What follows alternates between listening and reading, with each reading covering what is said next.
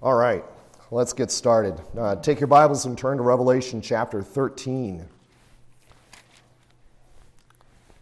We'll be looking at uh, verses 11 through 18. So we'll finish the chapter tonight, Lord willing. So please give your attention as I read God's holy word. Revelation 13, starting in verse 11. John says and writes Then I saw another beast coming up out of the earth, and he had two horns like a lamb and spoke like a dragon. And he exercises all the authority of the first beast in his presence and causes the earth and those who dwell in it to worship the first beast, whose deadly wound was healed. He performs great signs, so that he even makes fire come down from heaven on the earth in the sight of men. And he deceives those who dwell on the earth by those signs which he was granted to do in the sight of the beast, telling those who dwell on the earth to make an image to the beast who was wounded by the sword and lived. He was granted power to give breath to the image of the beast, that the image of the beast should both speak and cause as many as would not worship the image of the beast to be killed. He causes all, both small and great, rich and poor, free and slave, to receive a mark on their right hand or on their foreheads, and that no one may buy or sell except one who has the mark or the name of the beast or the number of his name. Here is wisdom. Let him who has understanding calculate the number of the beast, for it is the number of a man. His number is 666.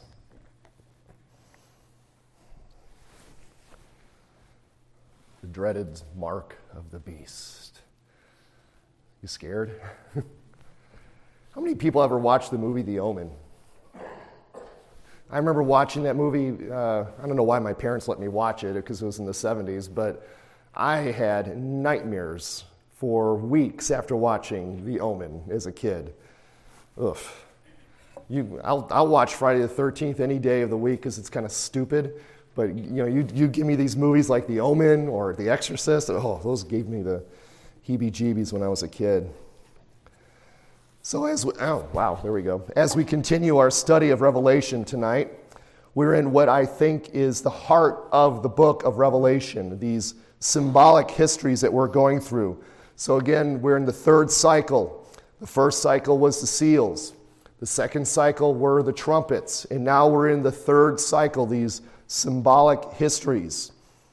And these symbolic histories really are the Holy Spirit's way of testifying to John how this period that we're in, this period of 42 months or 1,260 days, will fall out from a sort of a 30,000 foot view. So we're getting an overview of history from the beginning all the way to the end uh, in, in these symbolic histories here.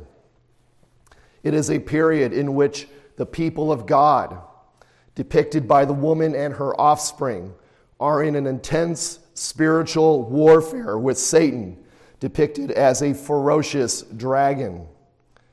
And though Christ, who is the child here, has been victorious and has cast the dragon out of heaven to the earth, the dragon is still dangerous because he knows his time is short. He has been cast out from before God's presence.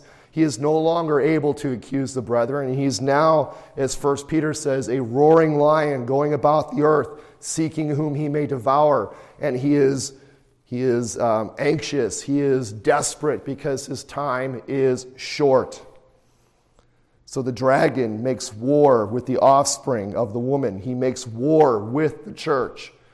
If you remember last time when we looked at that, it's not that he's going to stop the church from being saved. It's not that he's going to stop the church from being victorious. He's just going to make our lives as miserable as possible on this earth until we go.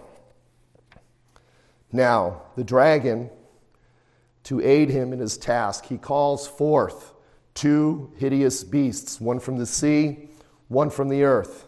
And we looked at this first beast last time in verses 1 through 10. And we noted this first beast, the beast from the sea, the similarity that he has to the dragon. The dragon is depicted in chapter 12 as having how many heads? Seven heads. How many horns? Ten horns. And then you look at the first beast in chapter 13. How many heads does he have? Seven heads. How many horns? Ten horns. So he has, he's very similar to the dragon. We also noted his similarity to the beast that we saw in Daniel chapter 7 because not only does this beast from the earth have seven heads and ten horns, but he also has a mouth of a lion and he appears to be like a bear and a leopard.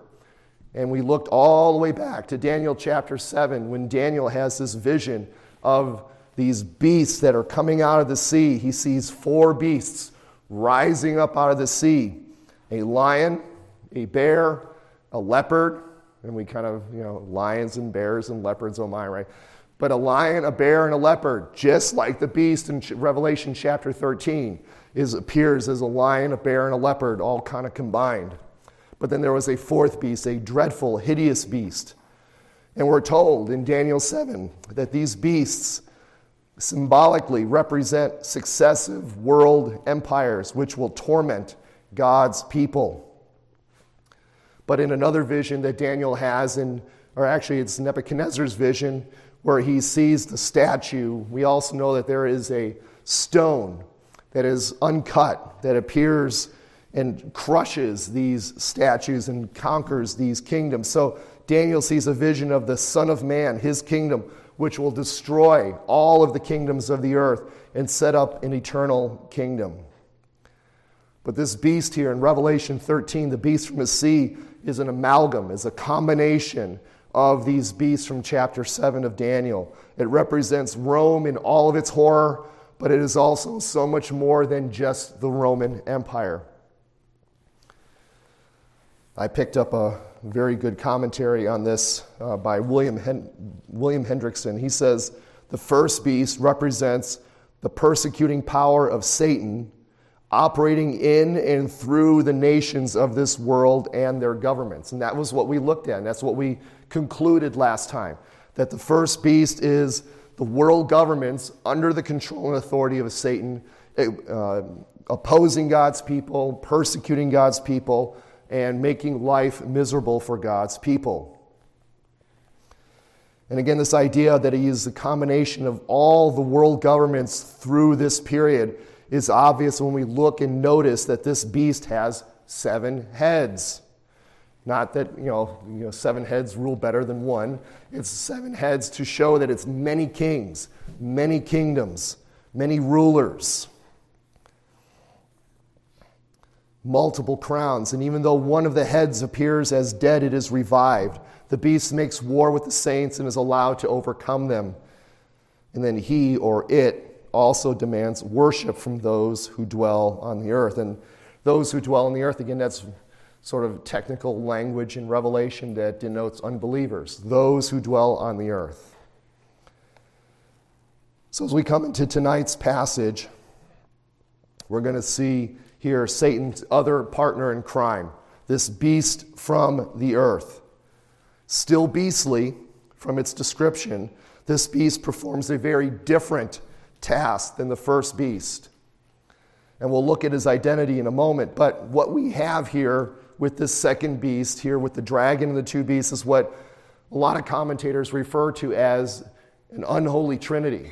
You've got the dragon, the first beast and the second beast, they kind of form an unholy trinity. So, whereas we have in the real Trinity the Father, the Son, and the Holy Spirit, here we have the dragon, the beast from the sea, and the beast from the earth. And in many ways, this unholy trinity seeks to mock and seeks to copy and mimic uh, the Holy Trinity. And it goes to show that Satan isn't infinitely creative like God is. Satan sort of copies God but he doesn't copy God nearly as good as God can do God, right? Satan always tries to copy God, but always falls short. And he doesn't have that many, he doesn't seem to have that many bullets in his gun either. He continues to use the same tricks and tactics over and over again.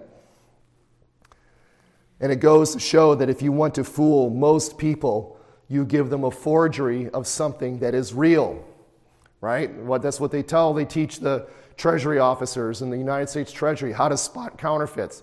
You don't teach them how to you don't, they don't study all the counterfeits. What they do is they study the real deal. So then when you see a counterfeit, you'll know that it's not the real deal because you know what the real deal looks like. Here, what the opposite to that is if you want to tell a good, convincing lie, make it as close to the truth as possible. So the unholy Trinity makes their own, you know, their own uh, activity mimic the activity of God and the actual Holy Trinity. But we're also here heading into a portion of the book of Revelation that is probably one of the most difficult to understand. That's why in verse 9, which we didn't read, but verse 9 says, If anyone has an ear, let him hear. Okay? It doesn't mean that if you actually have ears, you will hear. It means pay attention. If you can understand, understand it. If you can hear it, hear it. And then in verse 18, we see here, here is wisdom. Let him who has understanding calculate. So this passage calls us to hear, and it calls us to have wisdom. It calls us to be discerning, and it calls us to be wise. And if we remember our interpretive rule throughout Revelation, we should be able to navigate through this passage. And those rules are that the Old Testament is key to understanding the book of Revelation. And second, our interpretation must make sense to John's original audience. If it doesn't make sense to John's original audience, or if it wouldn't have made sense to John's original audience, it is more than likely a wrong or incorrect interpretation. So, like last time, we'll divide this passage here into four parts. So, I didn't actually change too much of it, right? You got the identity of the beast again, the activity of the beast, the power of the beast, and the mark of the beast.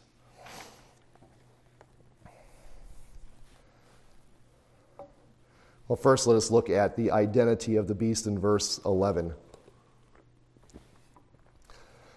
So, after seeing this monstrous beast rising up out of the sea, John now sees another beast, this time coming up out of the earth in verse 11, where he says, Then I saw another beast coming up out of the earth, and he had two horns like a lamb, and spoke like a dragon. So, like the first beast, John sees another beast, a second beast. And unlike the first beast, this beast has two horns, not seven or ten. He has two horns like a lamb, yet he spoke like a dragon. Now, okay, lamb and dragon. If you got the imagery here of a lamb, a lamb, this should call to mind two things. Okay, what do you think it calls to mind when you see that this beast resembles a lamb? Jesus. Right. What else is a lamb? Just in general, what, what kind of animal is a lamb? yes, stupid. Docile, exactly. What's, a, what's another word for docile? Gentle. Peaceful, right. So you have the, the phrase, and we're going to look at it, right? A lamb in sheep's clothing, right? This is what this, so he appears as a lamb. A lamb is docile, peaceful, the first beast resembled a lion, a bear, and a leopard. These are all vicious predators. Here, a lamb is harmless and timid, and yes, indeed, a lamb is also stupid. But again, like we said, a lamb should also call to mind the image of Christ, who is the Lamb of God, who we see earlier in Revelation chapter 5, verse 6, appears as a lamb that had been slain. So, in some ways, in some ways, this beast resembles Christ. But unlike Christ, this beast spoke like a dragon. What does that tell you? It's, well, it's not Jesus, right? What's that? The devil in sheep's clothing, right. So, although it looks like a lamb, it speaks like a dragon. Now, the dragon is Satan. So this second beast resembles Satan in his speech. In other words, he lies, he spreads falsehoods. That's what this lamb does. So he's like Jesus in a way, but he speaks lies, he speaks falsehoods, he speaks untruths. And again, this is what Jesus warned his disciples in Matthew. You could flip over to Matthew chapter 7. In Matthew chapter 7. This is in the Sermon on the Mount. And he talks here near the end of this sermon about false and true teaching. And in Matthew 7, verse 15, he warns his disciples here and says, Beware of false prophets who come to you in sheep's clothing, but inwardly they are ravenous wolves. You will know them by their fruits. Do men gather grapes from thorn bushes or figs from thistles? Even so, every good tree bears good fruit, but a bad tree bears bad fruit. A good tree cannot bear bad fruit, nor can a bad tree bear good fruit. Every tree that does not bear good fruit is cut down and thrown into the fire. Therefore, by their fruits you will know them. So he tells them, Beware of false prophets. These people come to you looking like lambs, looking like sheep, but they're false prophets. They're, in, they're wolves in sheep's clothing. They are ravenous wolves. And how will you know what they look like, or how will you know that they are the ravenous wolves? Not by what they say, but by what they do. By their fruits you will know them, because they speak subtle lies. That's how, you know, so you can, you can be fooled by their lies, but you will know them because just like a bad tree bears bad fruit, a false prophet will bear bad fruit. Now you could flip over to Matthew 24. This is Jesus' own testimony about his own return. We looked at this in some detail uh, months ago when we looked at the seals But in Matthew 24, verse 24, again, Jesus warning about the signs of the times. What are the signs of his coming? What, are, what will happen near the end of the age when Jesus, right before he returns in glory? And he says, starting in verse 23, I'll just back up a little bit. He says, Then if anyone says to you, Look, here is the Christ, or there, do not believe it. 24 For false Christs and false prophets will rise and show great signs and wonders to deceive, if possible, even the elect. See, I have told you beforehand. Therefore, if they say to you, Look, he is in the desert, do not go out. Or look, he is in the inner rooms, do not believe it. Again, the end times, as we get closer to, I mean, we're all in the end times right now, but as we get closer and closer to the return of Christ, more of these false Christs, these false prophets will rise and will give false signs and wonders to deceive, as Jesus says, if possible, even the elect. So, this second beast from the earth is then commonly referred to, and you can flip back to Revelation 13.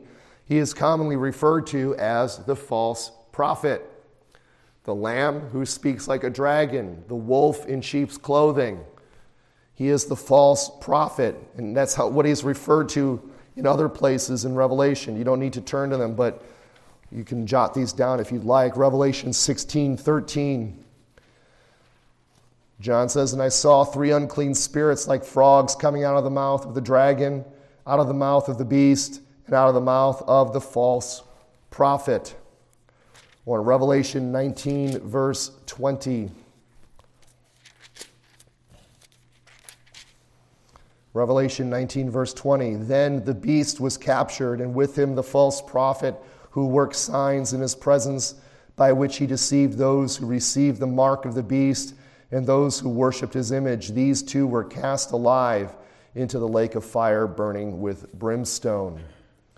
And then again in chapter 20, verse 10, the devil who deceived them was cast into the lake of fire and brimstone, where the beast and the false prophet are, and they will be tormented day and night forever and ever. So, this second beast is the false prophet. So, if this vision that John sees of the beast from the earth is the false prophet, how is this beast then to be interpreted? I mean, it's, it's one thing says, okay, he's the false prophet, but how does that help you? Right? You know, what does that mean? How do we interpret the false prophet? Well, if the first beast is political, if he is a political antichrist, then the second beast is a prophetic religious antichrist.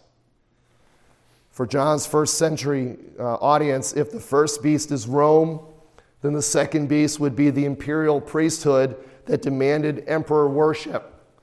But if you remember from the letters to the churches in Revelation, one of them was where Satan's throne was. I believe that was the church, Sardis, is where Satan's throne was. That might be Pergamus, one of those two. Anyway, it was in a place where Satan, you know, in other words, his, it was a place that was very steeped in emperor worship. So you had the cult of emperor, the imperial priesthood that would demand emperor worship of the subjects. They didn't care what religion you practice as long as you bowed to the emperor. Again, Hendriksen writes the second beast symbolizes false religion, false philosophy, in whichever form these appear throughout the entire age or dispensation. He uses the word dispensation. He's an older writer, doesn't have as much baggage as we understand it now.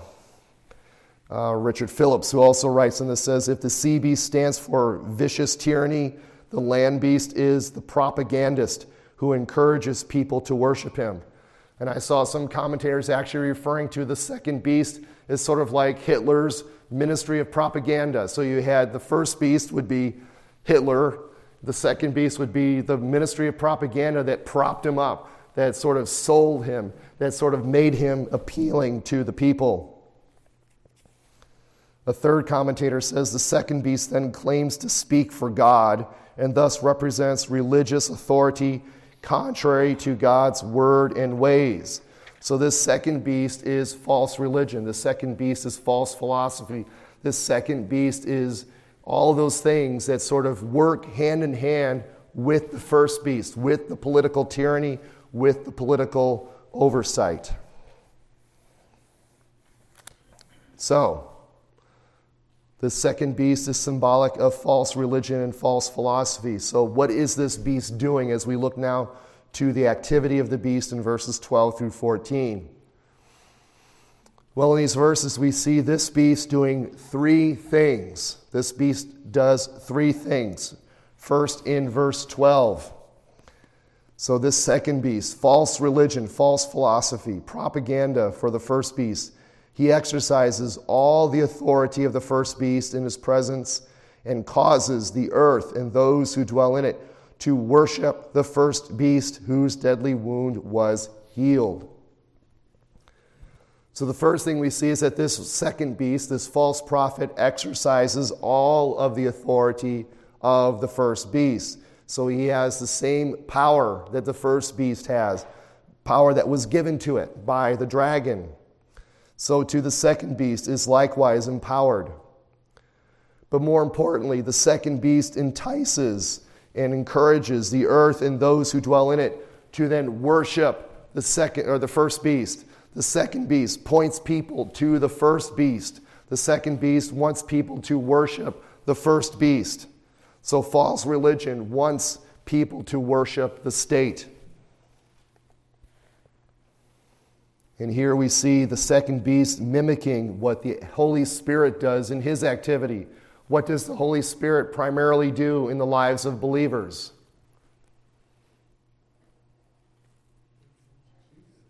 What's that? I heard Jesus. it points people to Jesus. The Holy Spirit applies the work and person of Jesus into the hearts of believers. The Holy Spirit does not draw attention to himself, he draws attention to Jesus which is exactly what this second beast is doing, except in an unholy way. So, just as the Holy Spirit applies the work of Christ to the saints and directs them to worship the risen Savior, this second beast performs the same task for the benefit of the first beast. Again, I mentioned just like Hitler's ministry of propaganda or similar ministries in Stalin's Russia or Mao's China the second beast is the propaganda arm of the first beast. Now, last time we learned that the first beast had a mortal wound which had been healed. And this then caused all the world to marvel at the first beast. And this too then is used by the second beast to motivate the world to worship the first beast. And in addition to that, secondly, the second beast, in verse 13, we see performs great signs.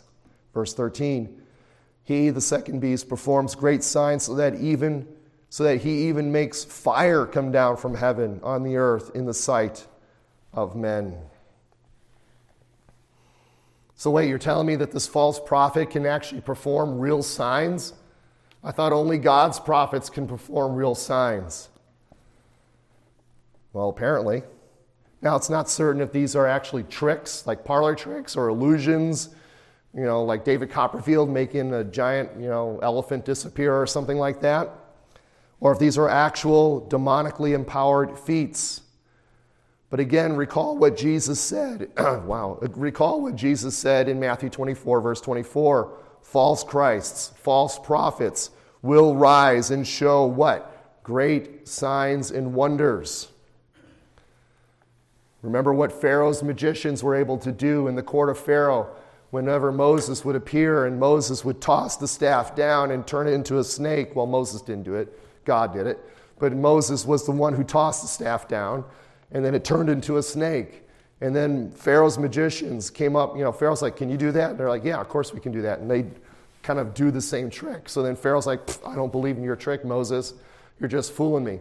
And, and same thing when the river turned to blood, the Pharaoh's magicians were able to turn some water into blood. So Pharaoh's like, nah, okay, I'm not going to go for it. And then finally, at some point, Pharaoh's magicians were like, can't do that one you know, ran, we ran out of our bag of tricks. Whatever Pharaoh's magicians were doing to perform these signs and wonders, the false prophet can perform these signs and wonders. We even see here a reference to calling down fire from heaven. Who did that in the Bible? What's that? The prophets of Baal did not call fire down from heaven who, who called fire down from heaven. You're, you're in the right, you're in the ballpark. No. Who, do, who fought the prophets of Baal? Elijah, right. Elijah called fire down from heaven to destroy the, the uh, or to consume the offering. And then he went off and killed the prophets of Baal afterwards. That's my kind of guy. Um, but that's, that's, a, that's a righteous act, right? to destroy false prophets. but here we see this false prophet copies a sign of even Elijah calling fire down from heaven. Again, whether real or merely parlor tricks, the point of these signs and wonders isn't to glorify God. That's the point. But to get the world to worship the first beast. Jesus performed all of his miracles, the prophets performed all of their miracles, not to get a following for themselves, but to bring glory to God to accomplish the work of God, right? They, they were not just parlor tricks. In fact, when you know people who were unbelieving came up to Jesus and said, "Hey, Jesus, show us a trick," he'd say, "No, I'm not going to show you a trick because my miracles are not tricks. I'm not here to entertain your kids and make little balloon animals for them. I'm here to further the kingdom of God. My miracles perform and further that goal. They are showing you how the kingdom of God is breaking forth into this world, how the kingdom of God is coming with power to reverse the curse. So, this idea of raising people from the dead, curing sicknesses, and curing blindness, and all these things is to show how the power of God reverses the curse, how the kingdom of God is removing everything that has been broken from the curse. So the first beast does three things. The first one is he uh, causes people to worship the first beast. The second thing is he performs great signs and miracles. Finally, in verse 14, he deceives. And he deceives those who dwell on the earth by those signs which he was granted to do in the sight of the beast, telling those who dwell on the earth to make an image to the beast who was wounded by the sword and lived.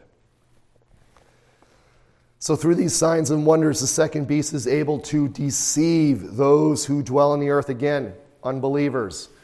Revelation says those who dwell on the earth, it's always referring to unbelievers.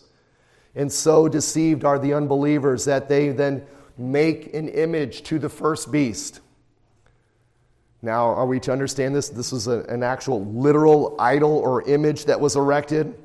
Probably not. Because remember, this is symbolic language. The point being, the goal is of the deception is false worship of the first beast. Images in the Bible almost always are associated with false worship. What is the first instance that you can think of in the Bible of false worship?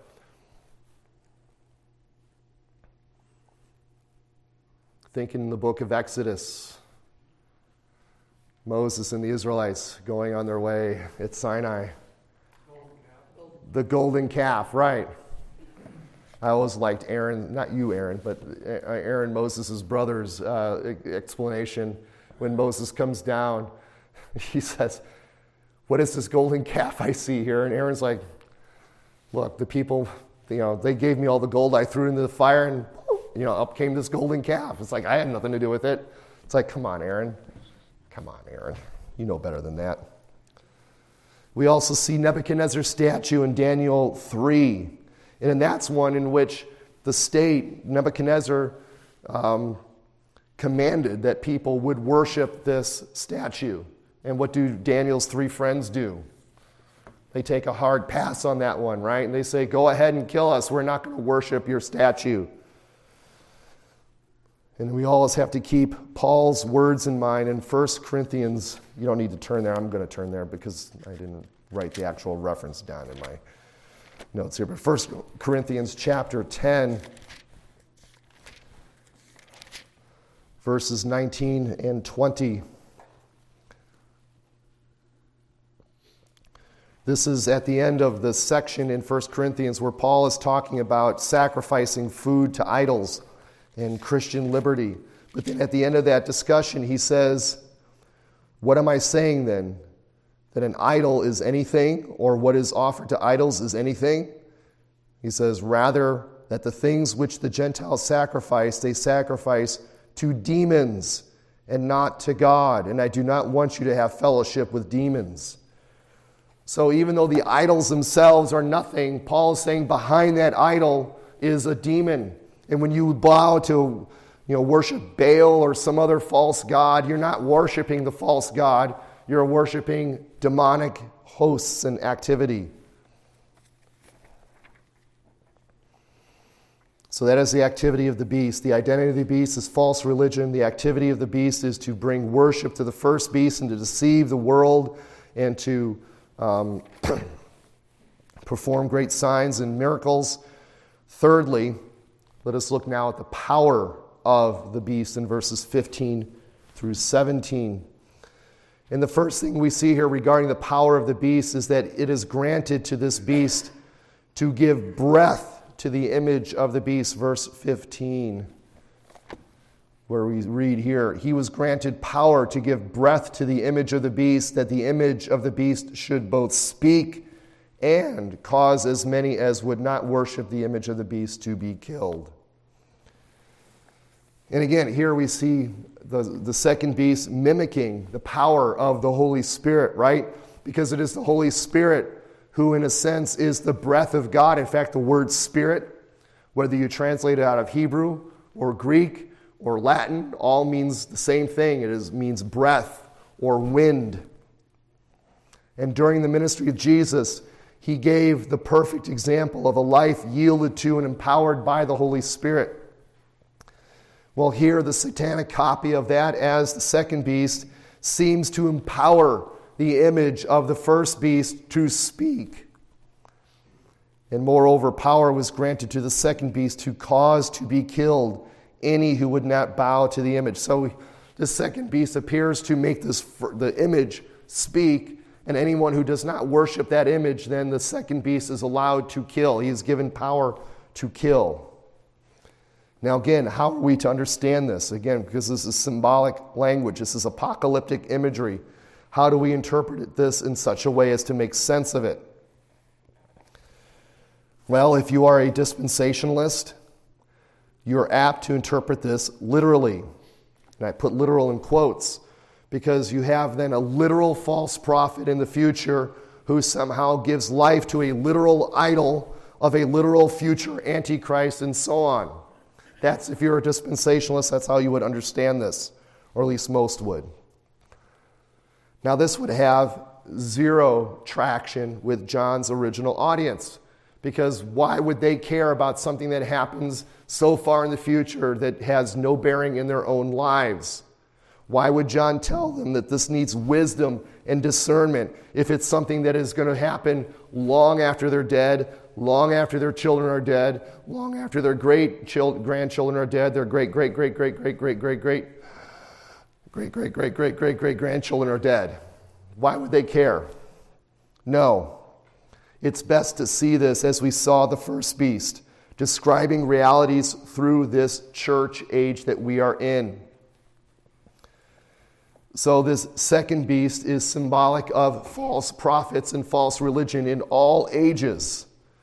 So, now we have the two beasts here the anti Christian government and anti Christian religion working in perfect cooperation with one another. Hendriksen goes on to say later throughout this entire dispensation, false prophets, by showing great signs and wonders, shall try to deceive the masses and to strengthen the hand of government when it bears down upon the church. And moreover, this false prophet, this work of the false prophet, is done through force and coercion and persecution. So, failure to worship the anti Christian government results in death. Now, the power of the second beast is also seen through what we have here the so called mark of the beast in verses 16 and 17. So, the second beast causes all, both small and great, rich and poor, free and slave, to receive a mark on their right hand or on their foreheads, and that no one may buy or sell except one who has the mark or the name of the beast or the number of his name. So, just as the gospel is for all, rich or poor, right? Uh, rich or poor, free or slave, small and great, so too here the second beast causes all rich and poor, small and great, free and slave, to receive this mark. And they receive this mark on their right hands, or they receive this mark on their foreheads. And yet again, we see here Satan's copycat work. Because what happened to the saints in Revelation chapter 7, verse 3? What do we see when we see the, the saints in Revelation chapter 7? What happens to them? They receive what on their foreheads? a seal, right? God's people are marked out in Revelation chapter 7. They receive the seal on the foreheads. And here we see Satan copying that. We see him marking those who are his. Now, this idea of the mark of the beast, we have here one of those passages in Revelation that has generated so much speculation. I mean, so much speculation. How much speculation? So much speculation. Is it a visible mark? Is it microchips injected into your body through the COVID vaccine? Is that the mark of the beast? Come on now. Is it some ID card? Is it some barcode that you put on your arm? What is this mark of the beast? Is the mark some kind of government seal of approval? given only to those who go along with its religious demands. Clearly, here, the mark of the beast is a source of economic persecution, right? Because we're told the one who does not have the mark is not allowed to buy or sell. But more than that, the mark of the beast is a mark of ownership. Just like the seal of God on the saints of God is Him marking out his people, protecting his people. These are my people. The mark of the beast is saying, These are my people. These are my slaves. I have marked them. Is a mark of ownership. The beast's mark is a symbol of the beast's ownership and control of his followers' thoughts, marks on the forehead, or his followers' deeds, marks on the hand. Basically, the mark says, Give your allegiance to the first beast, or else you will not be able to engage in society. And here we see that the two beasts then conspire to exclude believers from the marketplace. It is a mark of slavery to the state and to false religion. Mark of the beast is the God opposing, Christ rejecting, church persecuting spirit of Antichrist wherever and whenever it shows itself. The mark of the beast. Well, finally, now, we are cruising here. It's not even 8 o'clock yet. Finally, now, verse 18, the number of the beast. So, verse 17 ends with um, except one who has the mark or the name of the beast or the number of his name. Now, other translations seem to suggest that the mark is some um, is the same as the name or the number of the beast. And as with interpretations of the mark, the interpretations of what the number of the beast means has ranged from speculation to outright insanity. Okay, so just as the mark of the beast has been variously interpreted, the number of the beast has been variously interpreted. That's why John says in verse 18, Here is wisdom. The one with understanding should calculate the number of the beast. And we're told that the number is 666. So it's like you're on Jeopardy, right? Jeopardy gives you the answers and you have to guess the question. So they say, okay, the answer is 666. And the question is, now you have to guess the question, right? Well, so this number. Now, in ancient languages like Hebrew and Greek, they didn't use numbers like we have numbers, okay? In our, in our alphabet, we have letters A through Z, and we have Arabic numerals 0 through 9. So we can make numbers just by using the numerals. In languages like Hebrew, they did not have numerals, so what they would do is they would assign numeric values to their letters. So then their letters then would represent numbers. Same thing with the Greek letters. And we see that even in Roman letters, right? How do you do Roman numerals? You use I, X, V, L, C. Those are letters in the Latin alphabet. So there's an apocalyptic technique called gematria or gematria, in which code was used to conceal secrets in numbers. So names would be encoded so that a name would have a numeric value, and then you can sort of hide secrets that way. So here we see the call to calculate the number of the beast using gematria to decipher a name from 666. So, in other words, we're like, okay, give me the name, the number here, 666. Now, let me work backwards and try to give you a name. Now, I read through numerous commentaries and I came up, there were so many variations on who the number of the beast is. I mean, so many new variations. I am not going to go through all the various theories on this. One popular answer is that 666 corresponds to Nero Caesar. Because when you convert the letters of Nero Caesar into Hebrew and then calculate the numbers, therefore, you get the number 666.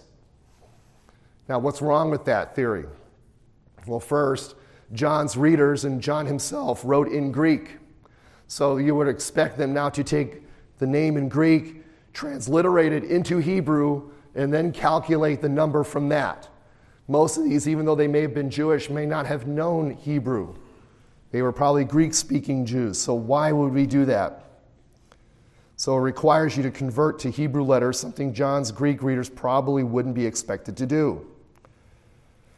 Not to mention that this approach of gematria to kind of calculate names that total up to 666 has led to Adolf Hitler being identified as the beast, Ronald Wilson Reagan, because he's got 666 in his name, he's been identified as the beast. And then I kid you not, one commentator said, Barney the purple dinosaur. If you did it right, it could come out to 666. So I'm going to tell you right now, I'm just going to say right off the bat any theory that says that the beast can be Nero, Hitler, Reagan, or Barney the purple dragon or dinosaur, I think we should avoid. Right? What do you think? You think we should avoid those? I think we should avoid those too. It's like a wax nose. You can make it be whatever you want it to be. So, what is then the number of the beast? And I think we have a hint to that when John says it is the number of a man. Some other translations say it is the number of man without a uh, uh, article there. Greek doesn't use uh, indefinite articles, so you can, you can say the number of a man or the number of man. Now we know in the Bible and in the book of Revelation, the number seven is what? Complete, perfection, right? Completeness, wholeness. If that's the case, then what is six? Not quite there. It is one short just short of perfect, just short of complete, just short of whole. And if you're not perfect, complete, or whole, then you are imperfect, you are incomplete, and you are lacking. What else is imperfect and incomplete and lacking? What's that? All of us, exactly. Fallen men and angels. We are imperfect, we are incomplete, and we are lacking. Six always fails to attain to perfection, it never becomes seven. Six means missing the mark, it means failure. Seven means perfection or victory. John does not intend, John the author here does not intend to point to any particular individual here. Rather, he is saying that the kingdom of the beast is a human kingdom. It is an evil kingdom instead of a divine kingdom. And Satan, from the beginning, has been aiming for God and his kingdom and has been forever falling short. Right? What was Satan's first sin? You kind of see that in Isaiah 14, where he says, I will ascend, I will attain, I will climb the mountain, and I will be, and I will take God off his throne. And what does God say? No. I'm going to kick you out. That's what he says. Satan has always been trying, aiming for God. What does he tell Adam and Eve in the garden? says, God did not say you will die. He doesn't want you to eat the fruit because he knows you're going to be like him. Right? He twists the truth and then just outright lies. He first tells a half truth, and then he comes at you with the full lie and says, You will be like God. God is keeping something from you you need to eat this fruit so you can be like him. And then they eat it and they realize, you sold us a bill of goods, Satan. We're nothing like God right now. Tries he may to mimic God, the kingdom of God, the Messiah of God, the worship of God, it is all destined to fall short and be destroyed because the number of the beast is the number of a man. It is one short of seven. It will forever fall short of seven. So here we have, at the end, we have this second beast that has been introduced. The second beast is another one of Satan's minions who helps the first beast, who brings worship to the first beast, who draws people to worship the first beast, who uses deception and lies. He comes as a wolf in sheep's clothing. All these things, all of this to sort of Again, remember what's going on in these symbolic histories is that the people of God are being persecuted, right? If you do not worship the first beast, you will not receive the mark of the beast. If you do not receive the mark of the beast, guess what? You don't get to perform in society. You don't get to trade or whatever. You, you get locked out of society. So then you have all of this is done to put pressure on the people of God, to persecute the people of God. Now, we're going to see in the next passage, in two weeks, Lord willing, how the lamb here is with the 144,000. Those are the, that's the church. And we're going to look at that next time, uh, verses 1 through 5 of chapter 14. But here, this is Satan and his two buddies, right? Evil world governments and false religion. And all of these here not only mimic the true deal, the real deal, but they also seek to persecute the believers, to persecute the church, and to get them to deny God and to deny Jesus Christ.